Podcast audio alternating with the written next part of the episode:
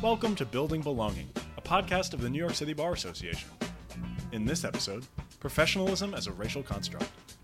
Tanya Martinez Gallinucci, Executive Director of the Office for Diversity, Equity, Inclusion, and Belonging, Angie Avila, ODEIB Manager of Development and Communications, and Mary Ellen LaRosa, ODEIB Diversity and Inclusion Coordinator, speak with Leah Goodridge, Managing Attorney for Housing Policy and Mobilization for Justice. They discuss Leah's UCLA Law Review article on professionalism as a racial construct, digging into the ways that professionalism is used to regulate people of color. Professionalism has been weaponized against people of color to really subjugate people of color, to put them in their place whenever there is very harmful actions that are taking place. To deflect objections to racist behavior. You are more offended by people challenging racism than you are at the people perpetuating racism. And to silence discussion of social justice. I want everyone listening to this podcast to understand that there was silence in the legal field, and there was silence really across the workplace. Here's Tanya Martinez Gallinucci. Welcome back to Building Belonging. We are joined here today by Leah Goodridge, and I was just saying it was like Christmas morning at ODEIB this morning because we knew that oh. we were going to sit and talk with Leah. so I just want to oh. introduce you to folks, but obviously you're going to have a chance to introduce yourself, and I just want people to know why we're so excited to have you. In March of this year, Leah published a groundbreaking article called Professionalism as a Racial Construct. She put into words the hard truths experienced by blacks and other marginalized groups in the legal industry under the guise of professionalism. Using her foundation in critical race theory, Leah not only deconstructs professionalism in the legal industry to reveal the component parts rooted in white supremacy and subordination, but she also masterfully illustrates the concepts with anecdotes that resonate with far too many of us. And I know I am definitely one of those people. And I think I shared with you, Leah, that when I first read your article, there were points where I literally cried because it was so validating to know Wow. that it wasn't all in my head, that these things Yeah. really were happening to me and so many of us. Yeah. The way that you classify these experiences into concepts and a framework provides us with tools to talk about these issues in a way we didn't have before. And I think we just we have to give you your flowers and thank you Thank for doing this for all of us. It is so courageous and we're excited to have you. So let's jump in. I'm going to introduce myself and pass it on. My name is Tanya Martinez Gallinucci. I am the executive director of ODEIB, which stands for the Office of Diversity, Equity, Inclusion, and Belonging for the New York City Bar Association. And I'm passing it off to my colleague, Angie. Hi, I'm Angie Avila. I am the manager of development and communications with the Office of ODEIB. I'm going to pass it over to Mary Ellen. And I'm Mary Ellen La Rosa, and I'm the Diversity and Inclusion Coordinator for ODEIB. And I'll pass it over to Leah. Well, I'm really excited to be here. Thank you so much for inviting me. I'm Leah, Leah Goodridge. My full roles, I have actually two jobs. My main one that I've been doing for the past seven years is I'm managing attorney at an organization called Mobilization for Justice. In a nutshell, I do housing policy and I've been representing and supervising people who represent tenants in eviction proceedings actually for the last decade, but I've been at MFJ for seven years. And then I'm also on the City Planning Commission. So that is another role uh, that's more of a side job. And that particular one, you know, we have, I would say, about 80% of the proposals that come before us are housing developments, housing proposals. Um, they look like, you know, proposal to build a residential building in Queens or the Bronx or Brooklyn, and we have to approve or deny them. Amazing. So you're just basically out here doing God's work in all areas of your life. is what you're saying. Thank you. Thank you, Leah, for joining us today. We would like to start off by exploring what belonging means to you. You could just give us a few words on what belonging means to you, maybe where you found it. I think that for me, belonging means that you can be and bring your full self, authentic self in a space without constantly being in a state of double consciousness, without constantly thinking that you are going to be admonished or diminished or fired just for literally being your full self. authenticity is big. As we'll get into later, professionalism plays a really big role in diminishing authenticity. For our listeners that aren't familiar, Leah, could you talk a little bit about professionalism as a racial construct and dive into your essay a little more? So, I've been an attorney in legal services for at least a decade. Before that, I also had lots of professional experience before becoming an attorney. And one of the things that really struck me was that there was this sort of informal code, a sort of informal pattern.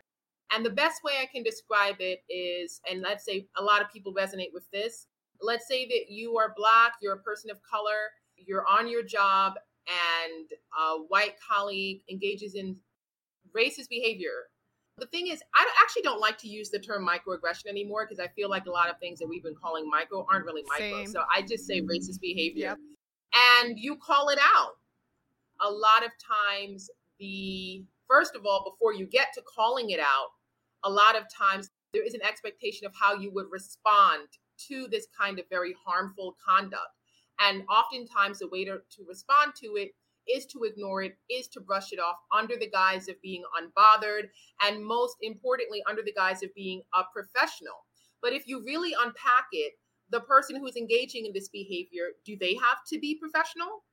Do they have to ascribe to this understanding of professionalism? Most of the times they do not. And so you're here facing this situation of where someone is engaging in behavior that's really racist towards you. And you have to decide how you want to respond and you might not respond. That's one part of professionalism as a racial construct. Another part of it is sometimes when you do respond and this happened in a lot of institutions in june 2020 after the murder of george floyd when a lot of people of color a lot of black folks were pushing back at their institutions and saying we're not handling racial equity correctly and you know what this is way beyond george floyd what about salary equity what all of these things well, what were they told? I think you're being unprofessional right now. I think you need to play the game. I think you need to brush things off. I think you need to learn how to be in this type of environment and acclimate to it as opposed to me, the, the racist person, changing. So that's in a scenario one aspect of professionalism as a racial construct. It isn't per se to say that there shouldn't be any standards in a workplace, but it is to say that our understanding of professionalism and the way that it has been used is it has been weaponized against people of color to really subjugate people of color, to put them in their place whenever there is very harmful actions that are taking place. Absolutely. And I love the idea that folks use, especially in litigation, of concept or phenomena being used as a sword and a shield. And that's exactly what I think about professionalism. It's used as a sword and a shield against marginalized groups. Yes. Like you're either being unprofessional for Yes. calling out racism or you're being unprofessional because you're wearing your hair naturally. And it's just like, Right. there's no winning. Or your clothes, even lipstick. Someone actually asked me if it's okay to wear bright red lipstick. Even things that's, well, I don't know if it's small, but every aspect of personhood. I echo Tanya's thoughts on the essay.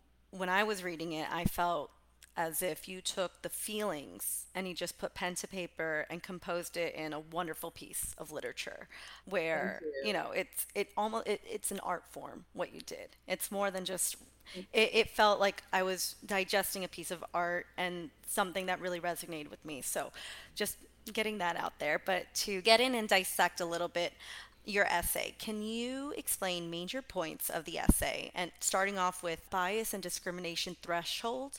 To quote your essay, the higher the threshold one had to tolerate bias, the more polished the attorney or paralegal appeared. This was particularly the case for women, people of color, LGBTQI people, and people with disabilities. Let's say we're all in the workplace together and something happens to any of us. You're at a business meeting, you're sitting there quietly, and all of a sudden, a colleague just all of a sudden says, Tanya, I actually feel like the point that you said was really silly. And I don't know, it really speaks to your level of competence just in front of everyone. And you might be wondering, well, goodness, would this person really do this if I were a white male? Has this ever even happened before? Then when you leave that meeting, you come and you you talk to a colleague. I'm not myself now. I'm just going to play a role to just explain how this happens. You come to my office and you're like, this happens. And I tell you, well, you know what? It is what it is. That's how Bob is. Don't let him see you sweat. I know how it is, but you got to brush it off. Let's do the next day. Then you say, Well, I don't want to brush it off.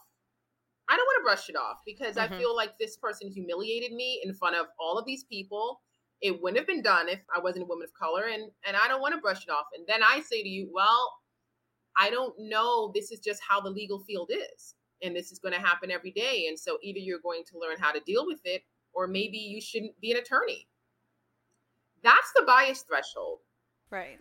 The reason why I wanted to do it as a scenario is because oftentimes when I explain it, people are like, yeah, yeah. But then when I do it as a scenario, people are like, yes, this has happened to me.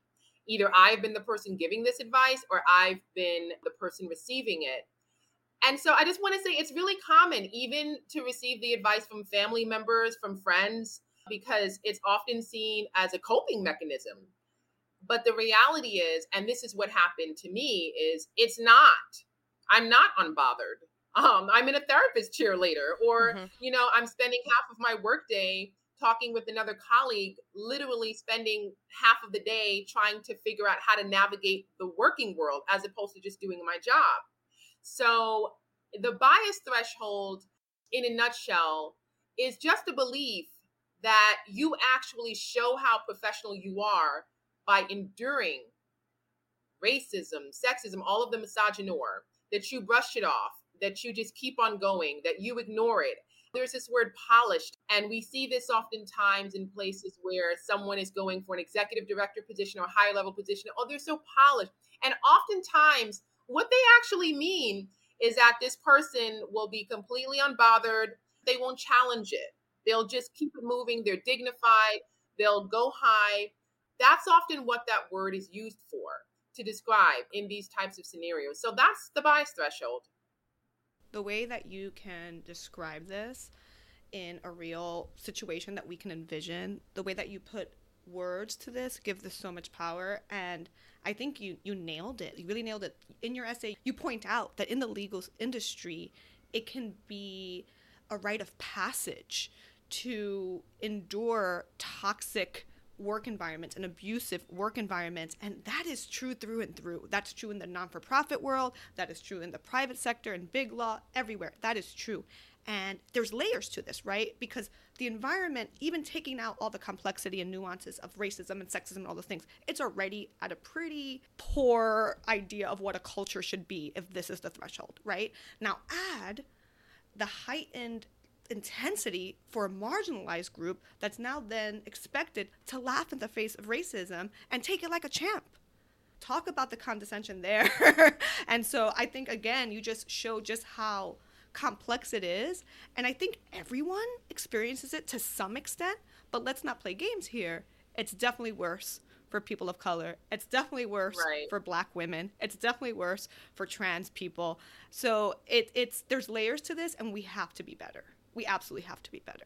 Right. It's almost like it, they're minimizing it to, oh, just hazing, right? Workplace hazing, you put up with it. Let's say that I tell my experiences and I go to and, and, this has happened to me before and i and i still love them all but you know it really is just a difference of approach but i'll go to an older black attorney and say this happened and i can't believe this happened oftentimes the response was yeah, well, you know what? This incident also happened to me and it was way worse. And here I am. That's just how it is. But at the end of the day, it's another way of saying that's the status quo. Let's figure out how you're going to put up with it and deal with it as opposed to challenging it. And the reason why is we already know, and we'll get into this, but sometimes challenging it can lead to consequences because most people don't. We're trained not to. That's another angle of the bias threshold. Or it might not even be the racism. You might say, I can't handle these 40 cases. Well, back in my day, well, I had 80 cases. okay. okay. It's not a badge of honor to endure abusive work practices. That's right. And that's the survivor bias, right? Like that's another bias Right. that contributes to this dialogue that's really problematic. And you know, it definitely comes I, we've seen it from like the old timers, right? Our mentors who we share certain identities with and there are generational differences in the way we approach these issues. And I feel like sometimes that's where we clash, right, with our mentors and folks. And that's why it's really important to have more than one mentor and various mentors and, and all the mentors you can have because there will, you know, everyone has blind spots, including your heroes. Your heroes can have blind spots. I thought for a long time that it was a generational issue. Part of it is, but another part of it too is cultural. Yeah. Part of my family's Black American, the other part is Caribbean American, and a lot of it is you're lucky to have a job. Okay, so if they're doing whatever, all right, just go in the next day. So that might not even necessarily be an age thing, but what I have noticed, especially among a lot of my friends, we talk about how we're socialized as well. If you're first generation that you went to college, or you're first generation that you're first born in the United States, it's this whole like, you know, you're lucky to even be there. Even if you are, you're like the best at the job and what's going on is extreme. So I also meet a lot of millennials and a lot of people in my age group who also are like, well, it is what it is. You know, you got to keep it moving. It's not just a generational thing, it's also cultural. It is. You're absolutely right. And I think it also has to do with your risk tolerance. Are you willing to deal Yes. with the retaliation that can come with this? And if you are first generation and this is the job you're relying on to break those social barriers, you might make a cost benefit analysis Right. and say, this just isn't worth it. It just isn't worth Right. it. Let me buy my house. Let me get some comfort. Let me get some safety. I'm not going to lose it all over this. And I get that too. But I think, you know, you reminded me, and I, I wasn't sure if I was going to share this. I'm going to share it anonymously. But, you know, one of my heroes, who I still consider a hero and a friend and a mentor, gave me some of the most heartbreaking advice in a situation like this, where I was literally just in tears, being like, I can't believe these people are lying through their teeth and saying these things and all this stuff. And, you know, and she meant it earnestly and, and with her, through her heart of hearts. And she was just like, you know, Tanya, you are way too passionate about this. You're way Oh, too no. emotional. Oh, I don't think you. Mm-hmm, mm-hmm. You are way too emotional. Okay, this is the this is the part that hurt. This is the part that I needed to process before I engaged again. Leave it to the white people who are not emotionally Oh triggered by no. this. We can oh, do the oh, talking. No. Real words. I used to be so annoyed by this, but I'm not because as time has gone on, I've realized that this is part of the white supremacy. A lot of people of color, especially, are socialized. It really to- is. We're in survival mode and we're socialized. We're literally just trying to survive a lot of times in the workplace and also thrive. But a big part of it is just navigating the workplace. And oftentimes it's very violent. And Yeah. so I have mixed feelings about it. But I have also had Oh, this, yeah. this a similar experience of where it's just oh. But then you have to think about it. You have to think about the fact that that person, oftentimes, they also have a very high position of power, and they still think in a certain way that it's not only jarring, but it's very limiting. Yeah. And it's just it's one of those things even your intentions. the best intentions right even with the best intentions you can still do harm and i guess my only advice if anyone my unsolicited advice is if you are mentoring a person of color and they tell you that this is how they feel believe them just listen to them you don't have to make a commentary the first step is believing Right. them give them the benefit of the doubt and telling them not to use their voice to speak up for themselves is never a good option so, you know, the speaking up is key. But the reality is that a lot of us have been taught to quote unquote play the game. And play the game, those three words, what it really means Yep. is go against your own interests. Do not advocate for any form of racial equity. It's funny, this word is often used, but it doesn't mean be neutral. It's not actually neutral. Neutral just means literally don't bring up anything to do with racial equity. If something happens that's racist, anti black, transphobic, homophobic, misogynistic, xenophobic, be neutral, don't talk about it. That's not really neutral That's not so neutral. uh, a lot of folks have been socialized to ignore disregard, and if it is brought up, to laugh it off. You also have to remember there is historical underpinning specifically with Black people seeking liberation during the antebellum era from being enslaved and then being labeled as having drapetomania. That was an actual word for an actual mental health disorder. And it literally was called the disease of slaves wanting to run away. So there is a historical underpinning of likening people who want to challenge, who want liberation in some form, and saying, you know what, you're being irrational, you're being unreasonable, you need to play the game, mm-hmm. you need to still stick within this system. Because that's the next step after someone is called unprofessional. I just had, I had this recently an interaction, someone was racist. I called it out for what it was. And then they said, oh, you're bringing that. Well, you're unprofessional to even say this. And I'm like, oh, really? So I said, I used my own article. I said, well, this is professionalism a racial construct. Yes. and then they said, oh, well, if you think every person is racist, then I think this is a mental health issue for you. This is irrational. But this is what no. your mentor is saying, basically. There's this idea that yeah. you somehow have a mental health issue if you can't acclimate mm-hmm. to racism instead of putting the burden on the people perpetuating the racism and saying they need to change, it becomes about you. This is what professionalism as a racial construct is. You have an amazing quote on this, and I'm just going to read it because I think that this is, is encompasses. If attorneys on the receiving end of microaggressions, bias, and racism are considered sensitive for not laughing along, why are the attorneys who engage in harmful behavior not also considered sensitive for their inability to handle criticism about their conduct? Yes. Ding, ding, ding. I, I mean, I, this. Hello. I, I want to provide a little bit of background on this when I saw this play out in one instance. This happened in housing court a couple of years ago. A lot of tenants' rights attorneys were just fed up with what was commonplace in housing court the racism, the sexism, you know, all of the comments that were being made. I mean, you know, you go to court, you want to just do a regular negotiation, and then you're met with behavior that you shouldn't have to put up with. And so a letter was sent to the chief judge by tenants' attorneys, and then there was a meeting. And I remember throughout all of this, some of the, not all of them, but some of the landlord's attorneys, it was like, oh my God, I can't believe this.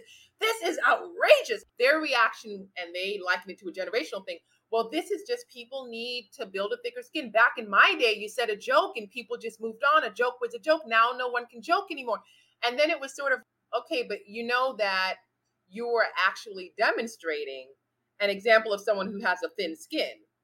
Because literally, someone is saying into you, You've seen me for five instances and you keep confusing me with the other brown person, and you can't handle that. And you're now saying that instead of you changing, that this person has a thin skin. So I, I think even in who has the power to have the narrative of who has a thin skin and needs to change and who doesn't is a part of this as well.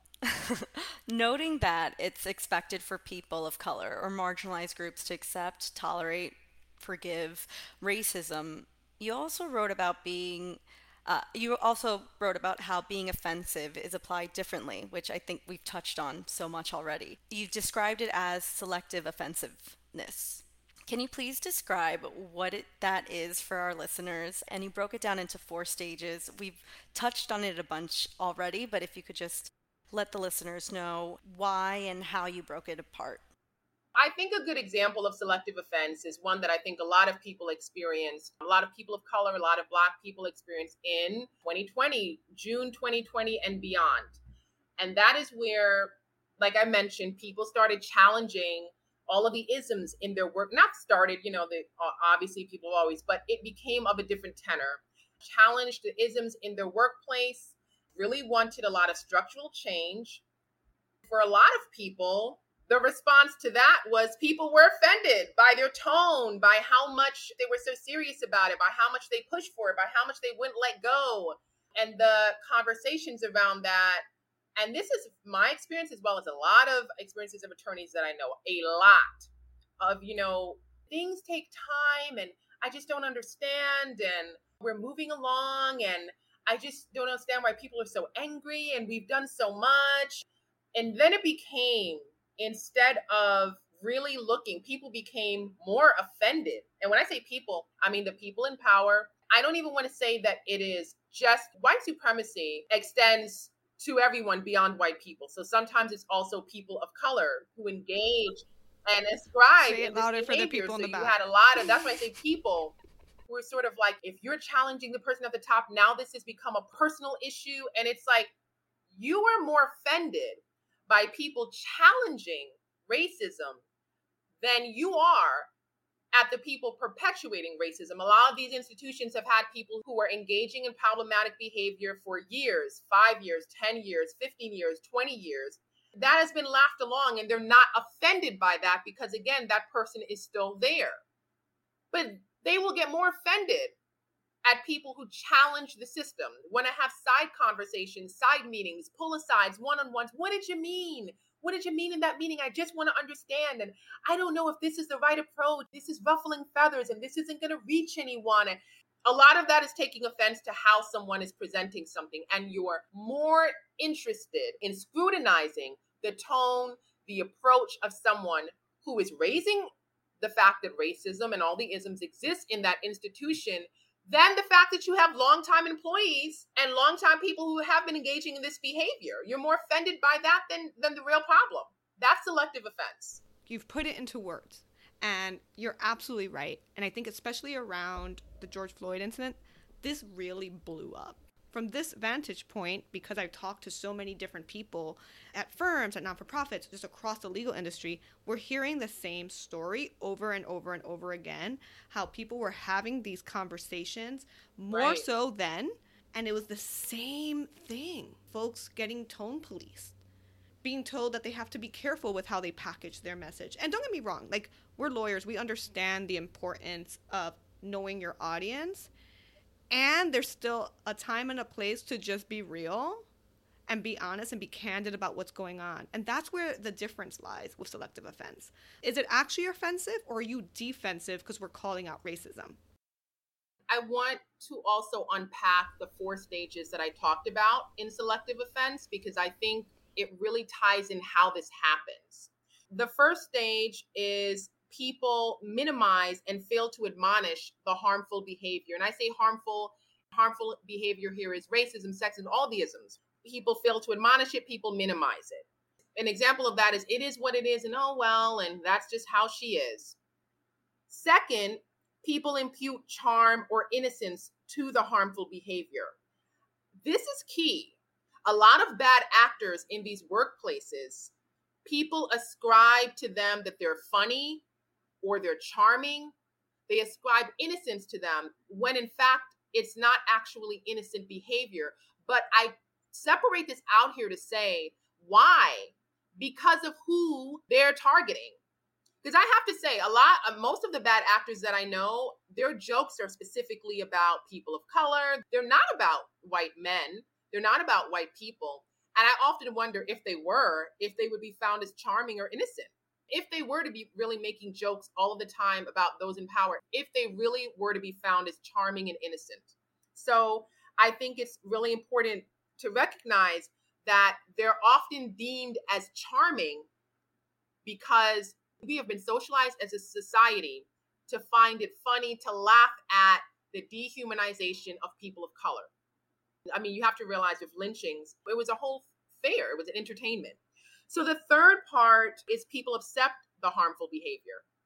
This has happened, jokes are made continually, people accept it. That means people don't file complaints. People don't say, no, I am not listening to this joke, or what you just said was actually very offensive and I don't want to hear it anymore. They just sit there, they laugh, they accept it. And then the fourth, and this is key, is that challenges to the harmful behavior are then seen as a character attack on the person rather than rectifying harm. Like I just described, you have a longtime employee, they're constantly mixing up people of color, they're constantly saying the wrong names, and then they're la- they're joking, oh, you know, I just, you know, their names are so complicated. It's been 10 years they've been doing this. People accept it, and now someone wants to challenge it. Instead of the response being, well, actually, this behavior that Susan, that John is engaging in is very harmful, they say, well, that's just how she is. That's her personality. Can't change it. That's her personality. Well, you can change, this is their behavior. But what I mean to say is they make it about the personality so that they can excuse themselves from doing anything. I have to say, I have never heard in in my 10 years in legal services, I have never heard that's just their personality used for any person of color. I've never heard it at all. That's just how she is. That's I've never heard it at all. That sounds right to me. That definitely sounds right. And where and where is the discussion of professionalism in these instances, right? And that's the whole point of the essay. Right. When this happens, where is like, well, that's unprofessional for that person to say that. That never comes up.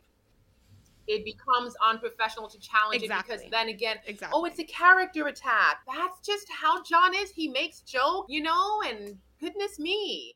Now you want to change people, and then it's like you're doing too much. and that's the sword and shield. that's professionalism as a racial construct. Yeah. And this is why it's called selective offense. People will sit up there in these workplaces and defend, and you are defending the person, by the way, by being quiet. Quiet in silence is acquiescence. If you don't speak up, you say, you are essentially complicit. But most importantly, people will defend. People will say, well, that's just how she is. And then people will turn it around. And if you don't accept it, well, what Mhm. about you? Why can't you take a joke? Bias threshold. Why don't you have a thick skin? Mm-hmm. Mm-hmm. And don't don't add the layer of if this person is a rainmaker. If this is the person bringing home all the Yeah. coin, then you really have thin skin, right? Right. It's there's Right. so many dynamics at play. So, we've talked already just a little bit about George Floyd, the death of George Floyd, how it was silent, and how after the summer of 2020, we started seeing a lot of movement. In your perfectly entitled section, Justice is Blind and the Reasonable Person is White, you describe a phenomenon that shook a lot of folks from marginalized groups in the legal industry, and that was a lack of reaction initially to George Floyd's death. Can you please describe what that was like at that time? it was excruciating because more people were willing to come in and talk about that slap that happened at the Oscars with Will Smith and talk about the violence and talk about how personally affected they are to see violence than they are to talk about essentially a black man being lynched on national television and multiple protests outside. I have to say that, and this is just a reminder, I work in what is considered social justice. So if I work in social justice and there was silence, I want everyone listening to this podcast to understand that there was silence in the legal field and there was silence really across the workplace. Almost all of my friends especially in the legal field, we all talked about how there was just complete silence. And when I finally got to talking to people later on to understand why there was silence, there were a couple of responses that were the same across the board.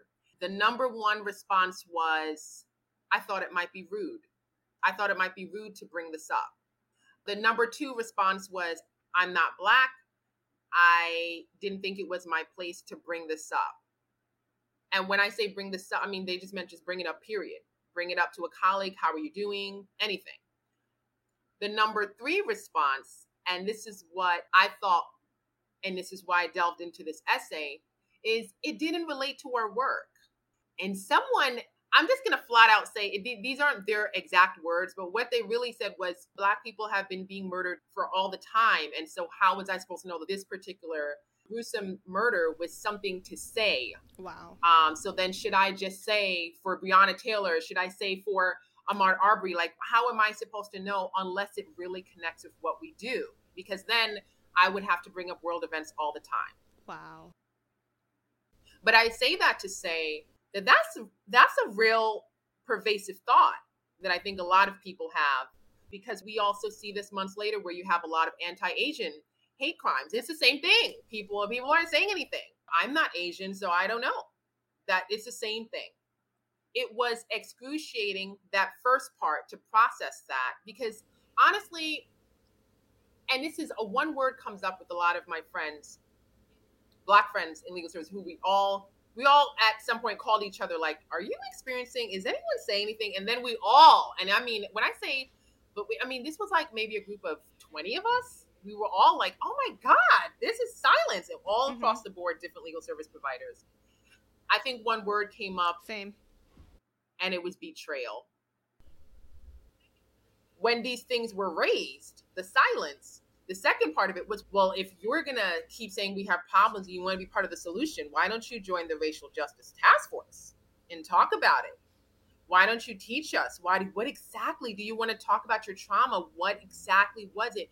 What experiences have you had? I'm giving space to you. And so that's the betrayal part. Because it's one thing if you work at some Fortune 500 company it's almost like an expectation like okay people aren't going to be people might not understand okay whatever. But when you work in social justice and people work there for 5 10 15 20 30 40 years working with black and brown clients working with aapi clients poc there's a little bit of a sense of betrayal. The first violence really was the astounding silence but then the second was expecting me now and any black person to teach to talk to you about the deepest parts of trauma. Yeah. Just to be blunt, honestly, in just the workplace, you generally don't talk about very personal feelings. And there was also an expectation of just talk about your vulnerabilities and how you feel. All of that is like very deep personal feelings. Yeah, it's only acceptable when it's when it's time for performance right? When it's time for folks to perform that they care about these issues, then there's time for your feelings. Then there's time and space for you to bring your whole self. But really, you should be able to bring your whole self and talk about your feelings every damn day. But you're absolutely right, Leah. And I, I think I told you this when we reconnected. I was literally shooketh in when I had my little stint in the not-for-profit world because I was one of those people who came in with rose-colored glasses and thought the private sector is it is what it is. But when I go into the not-for-profit sector, I'm going to be thriving. These are my good people yeah. doing the good work. Oh my god. Yes, they're doing the good work. I'm not taking away from that. But let me tell you, it is really hard to talk to people who believe that they are doing the quote unquote good work and only doing the good stuff and you want to bring up these things because they think they're untouchable. And then let's not e- let's not let's not add the white saviors right? That makes it even harder. It is a field that is rife with white supremacy. Yeah. I think that this is what's jarring. I don't think that a lot of uh, particularly white folks in social justice, in the public interest, I, I, in, in legal field. I don't think that people understand that these conversations have been happening for a very long time.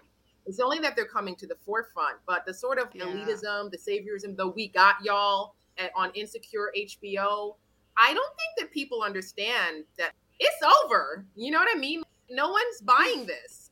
Yeah, sure, you might still engage in these behaviors. That doesn't mean that people aren't talking about it that doesn't mean that people aren't challenging it quietly.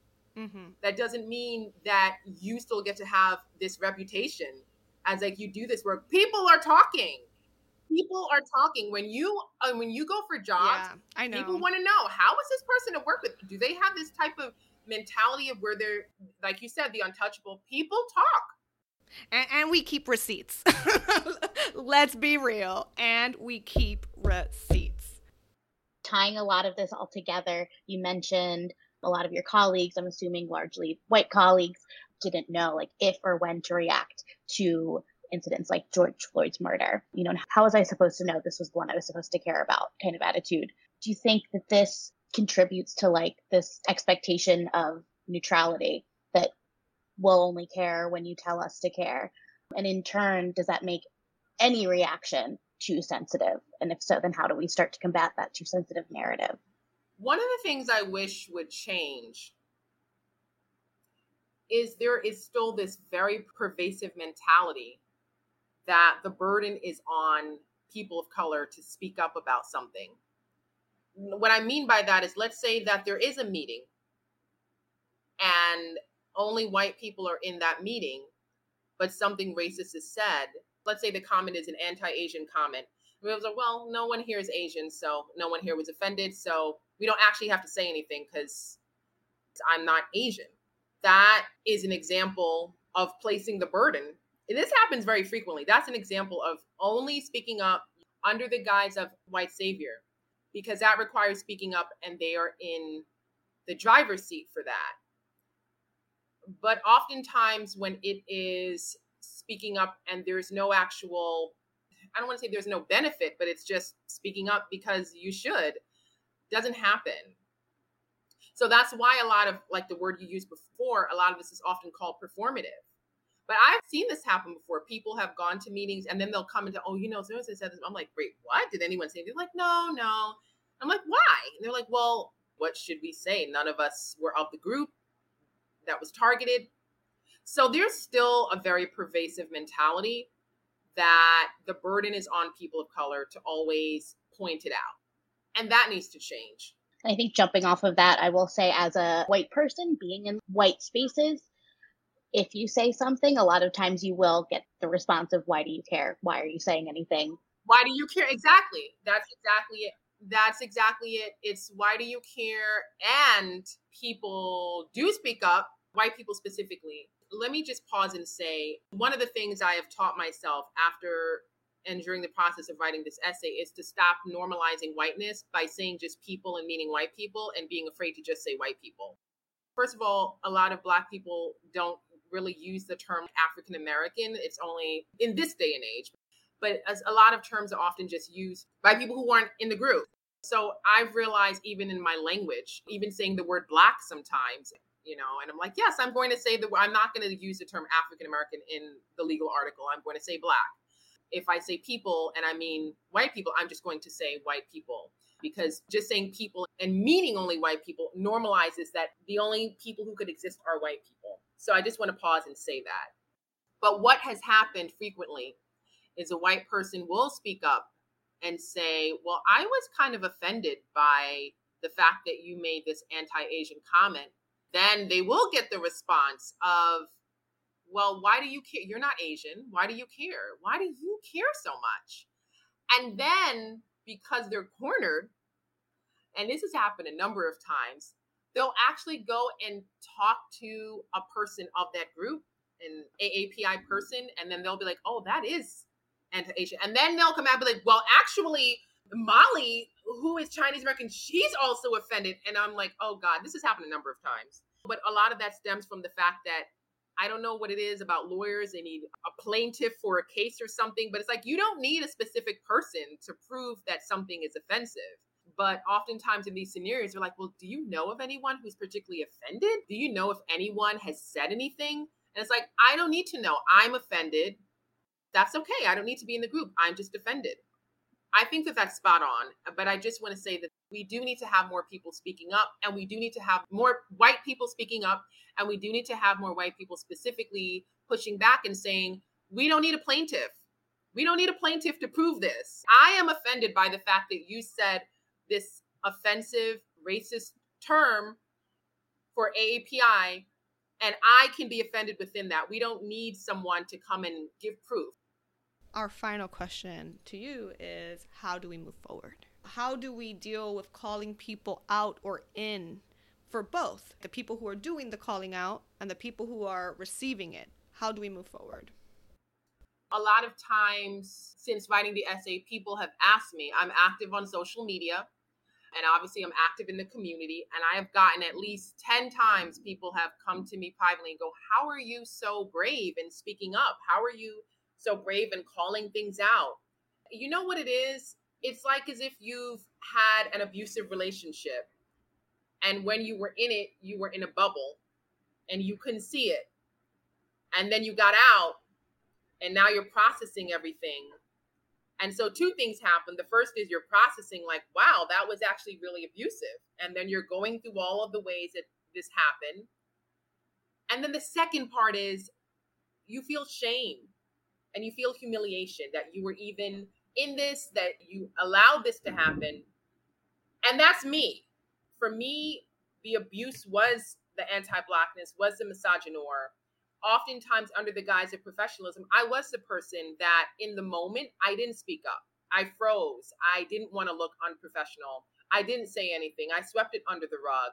I went and talked to colleagues later to obsess about whether or not to get validation from someone else to say, was this racist or not? Is this something I should be upset about?